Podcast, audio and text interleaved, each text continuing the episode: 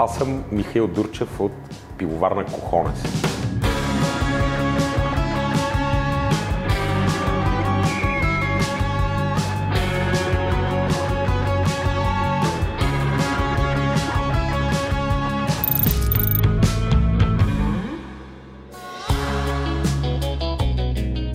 преди да правя бира, завърших в Германия право и след кратък сблъсък с родната юридическа действителност, така да кажем, реших, че всъщност правото не е, не е моето поприще. И след това минах в великия рекламен бизнес. До преди, вече може би ще станат 4 години, просто реших да почна си варя бира в къщи. И лека по лека от приказка на приказка и в един момент почнах да си мисля колко би било хубаво, ако имам собствена пивоварна. В един момент реших, че сега е момента, че или трябва да го направя, или просто никой няма да го направи. Цял живот ще се питам какво ли щеше да бъде, ако имах топките да го направя. Тази идея прокарах я на брат ми, който беше човека с рекламната агенция. Той порежи, той е такъв леко опортунист в, в някои отношения и той взе, че се нави. Имаше ли бизнес план или просто започнахте някак? Не, бизнес план имаше. Значи глупаво е човек просто да подходи и така, дай да го правим и хвърля ни стабилни пари вътре и да видим какво ще стане. Нали? Откъде дойдоха парите? Парите буквално от всякъде. Кредити, кредит от банка, майка ни, баща ни, те са ни, може би, най-големи инвеститор в пивоварната, които хората до ден днешен ми е гузно, че всъщност много голяма част от тяхните спестявания през годините, нали, от продажба на апартаменти, на баби, на някакви такива неща, дойдоха в пивоварната. Върнахте ли част от кредитите на банките? На нула ли сте вече не или не? Прод... О, не, много сме далече от нула. А на майка ти и баща ти плащате ли си кредита? Да, и после те пак ни връщат пари за, за новите инвестиции, да. При нас още сме в този етап, в който инвестицията тя е регулярна. Първоначалната ни инвестиция беше може би около 80-90 хиляди лева. Сега вече може би сме някъде, минахме 400. Вкарали сте толкова много пари в нещо, от което не разбирате нищо. Не сте знаели как се прави. Мгм, Точно така. Това е много смелост. Това е много смелост, да. А Кохонес как дойде? Кохонес, то беше много такова. Той дойде в един разговор между мен и брат ми. Беше много, как да кажа, от само себе си дойде. Ти си зарязваш работата, за да се занимаваш с нещо, което абсолютно тотално не знаеш дали ще е успешно. Шанса да се прецакаш с една немалка сума също е доста голям. И точно тогава това си говорихме и разговора беше е, как по дяволите го решаваш това. Просто трябва да имаш смелост, трябва да имаш топки за тази работа. Това всъщност не е лошо.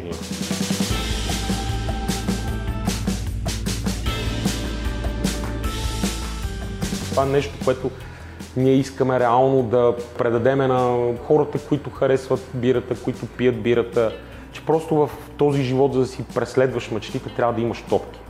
Аз много обичам да казвам, че няма да живееме по 200 години. Нямаш втори опит. Един ден, като се събудиш и си кажеш, аз едно време, ако бях фанал, исках да си направя, примерно, цветарски магазин. Ако бях фанал да го направя, какво ли щеше да е сега, и няма да разбереш никога. Така че по-добре прави го докато му е време. Просто в този живот нещата се преследват с, с смелост. Нали? Защото кохонес това е. Нали? Кохонес е сленга за смелост. Пак са се образували кохонеси.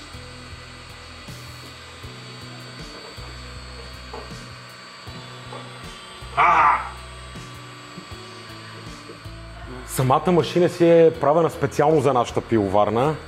По някакви неведоми за нас пътища, когато почваме да майшуваме, отгоре се образуват два, да, да кажем, тести са от пияна, които се въртат, което показва, че тази машина си е за тук.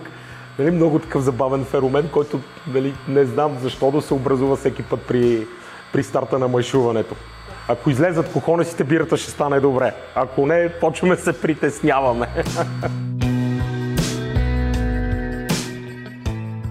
Бирата ви ставаше ли от самото начало? Не, ние първоначално имаше брутални фелове с производството, докато нагласиме цялото оборудване, докато почне да работи като хората. Имали сме страшно много издънки. Първата, буквално първата варка от пиловарната, аз си изсипах в канала.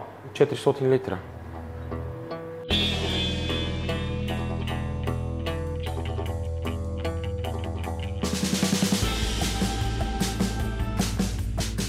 А усещането е да не е готино. В смисъл кофти е. Първо изхвърляш нали, не малко пари, а второ по-гадното е нали, провала, който усещаш в костите си.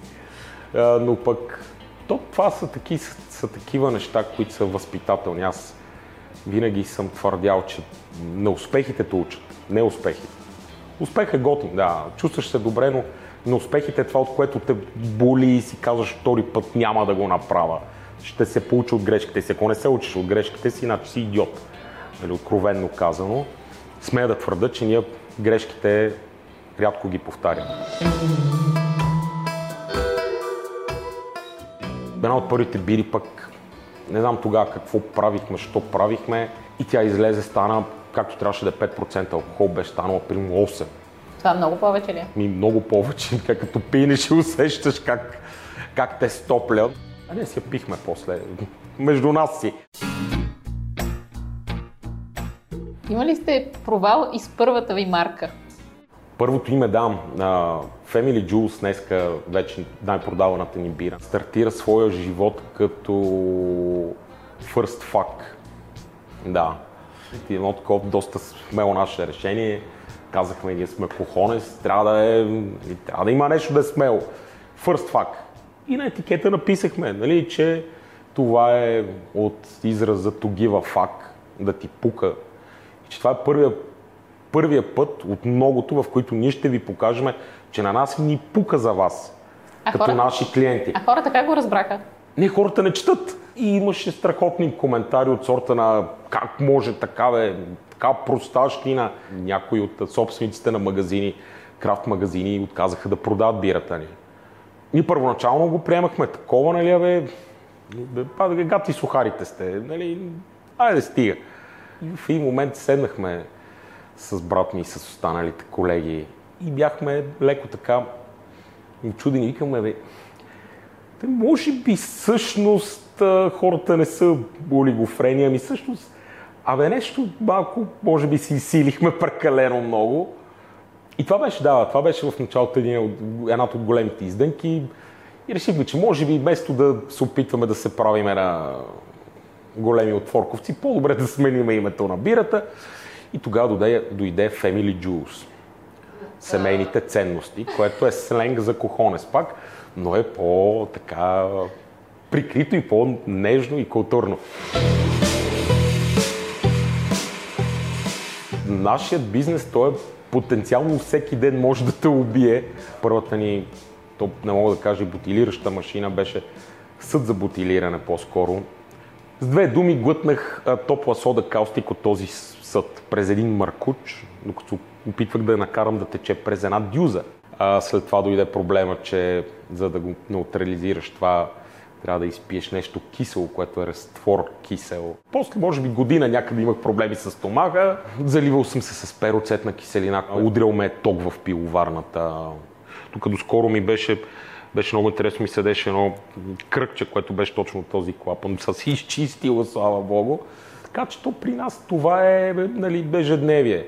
Ти имаш физически белези по тялото си от грешките, които си да, допускал. Да, да, да. Абсолютно изводи от тези неща има ли? Че хубаво да мислиш преди да действаш и да не бързаш.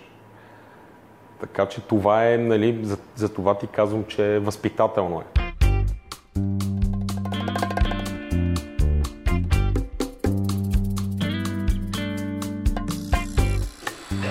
Готова ли е? Не. Не, а, даже за съжаление не е много близо до готова. Колко време и трябва още? Може би седмица още ще трябва.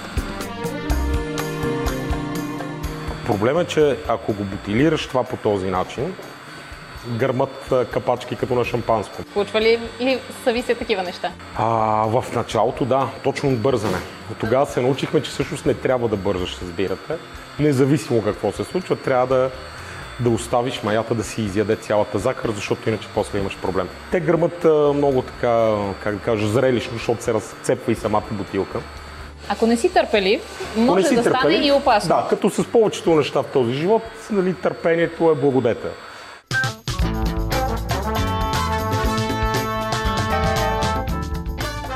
Три години сте в този бизнес вече. Кое е нещото, което разбра за правенето на бизнес и можеш да кажеш на другите хора, така че да им спестиш грешки? От нещата, които го, го говорихме до сега, аз по-скоро бих казал правете грешки, за да се учите.